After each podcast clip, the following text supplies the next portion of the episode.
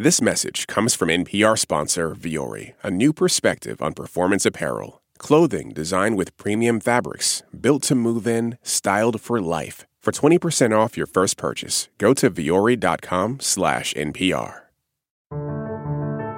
Today on State of the World, what it's like to be a Palestinian living in Israel right now.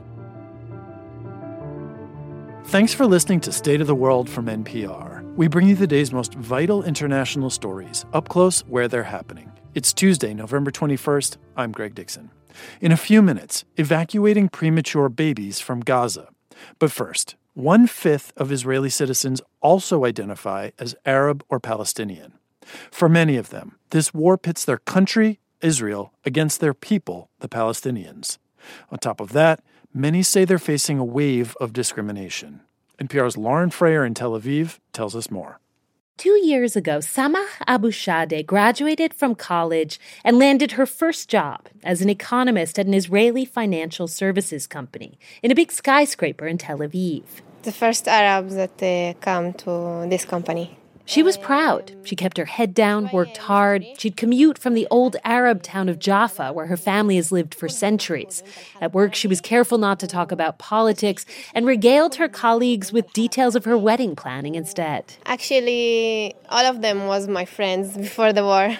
But when Hamas attacked Israel last month and Israel began bombing Gaza in response, her colleagues stopped being friendly, she says. Many were posting grief and rage on social media. Abu Shadeh shows me a video clip she posted on Instagram. They killed many, many of them, and there was not any reason. This is from a documentary movie.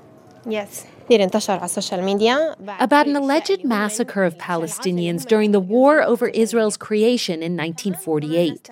The clip is from an Israeli documentary that won awards last year. She didn't offer any commentary, just posted the clip on her personal account. On the phone,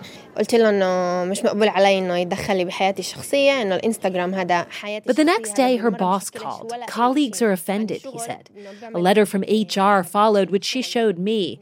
It says the company supports freedom of expression, but that during war there is a new line and she crossed it. So Abu Shadeh was fired this is all absurd. We're not talking about feelings that are hurt. We're talking about massive political persecution against Arab citizens inside of Israel. Sausan Zaher is a human rights lawyer who represents Arabs who suffer discrimination in Israel. Many have long felt like second class citizens here, like they're seen as a fifth column whenever Israeli Palestinian violence flares. Before this war, Zaher said she had lots of clients, and now I have 20 times more. Every phone call is people who are being fired from their jobs or suspended from colleges and universities, but they're also being arrested and indictments are being submitted. Israeli police have issued dozens of indictments for incitement to violence and terror since this war began. One of those arrested and released in recent days is Hanin Zoabi, a former member of Israel's parliament. Do you take your shoes off or keep them on? At her home in Nazareth in northern Israel, she describes how she and five friends tried to call for a ceasefire in a public square, but were detained even before they could unfurl any protest banners. We didn't have the time to hold the banners. We, we were on our way, and we were six people and the police they didn't allow us without banners without anything even to stand to stand in the middle of nazareth. Police had denied them a permit to protest.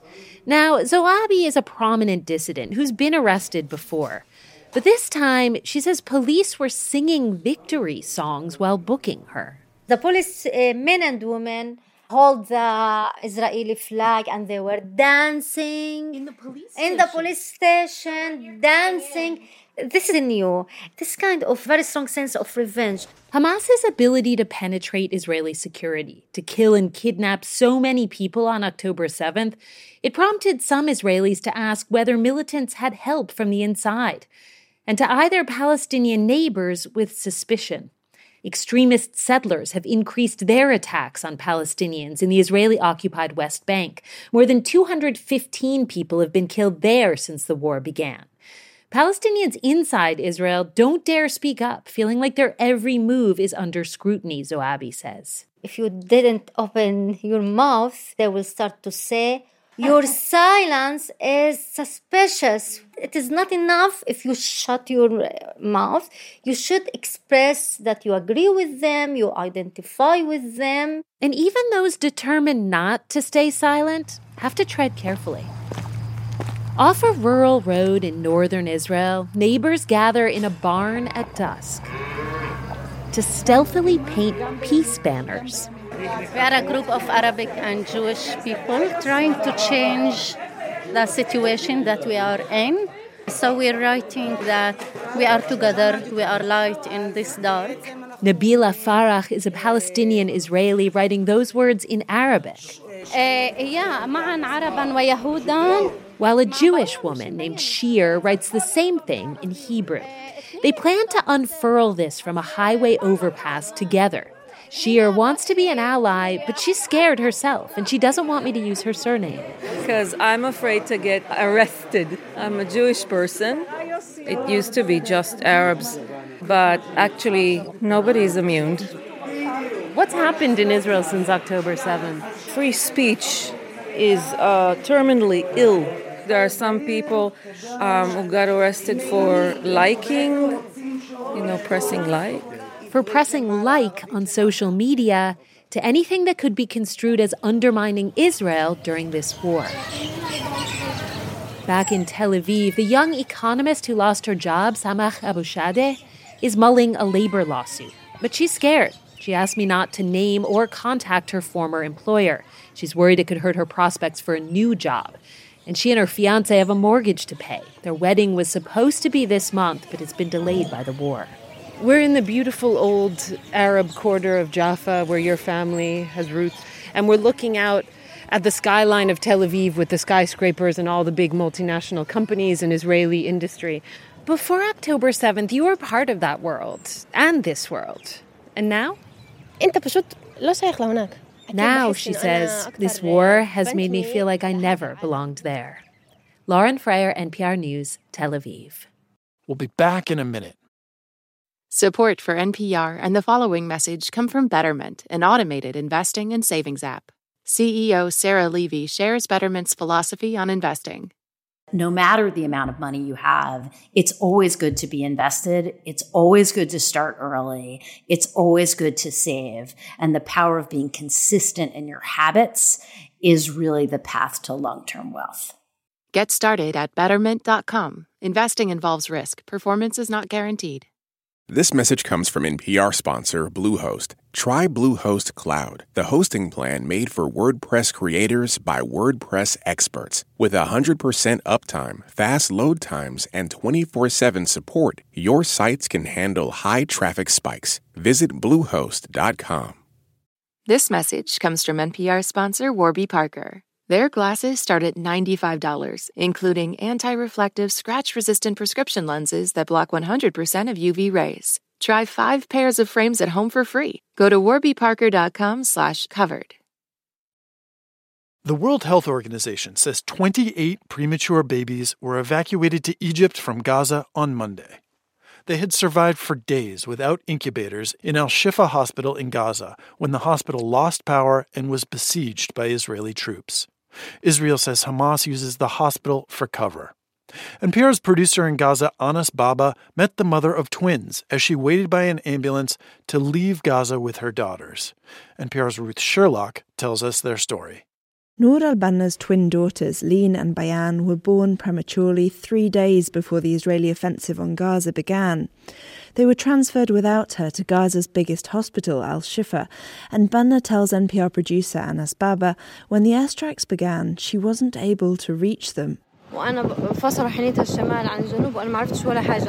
By that time, Israel had Gaza under blockade during the offensive it says is aimed at preventing Hamas from committing more attacks like the one on October 7th and rescue hostages. With fuel and power shortages, the hospital incubators and ventilators stopped working, and the Gaza Ministry of Health says in the days before the babies could be reached, eight died. Banna says she didn't know if her daughters were still alive. But then she recognized them in a video sent out by a nurse, and she was able to reunite with them. She sat in an ambulance beside her baby girls, who were all bundled under blankets and in blue fleece hats, about to cross to Egypt. NPR producer Anas Baba was there. So she told me that this is the first time to see them. I want to hug them. I want to kiss them. I, I, I want to like truly cuddle them tightly. But I cannot. I cannot even touch them because they, uh, I do believe this is going to be like unhygienic and maybe that's going to give them any disease. He says the most she could do was put out her finger when one of the babies raised her hand and held onto it tightly. It was phenomenal. The look on her face. It just like the mother that finally became a 100% mom with the touch of her child. There were four other premature babies in the ambulance, and Banna said she will help care for them too. Only a few mothers were with the 28 babies sent to Egypt, with medics still trying to reach some of the parents or even find out if they're still alive. Ruth Sherlock, NPR News.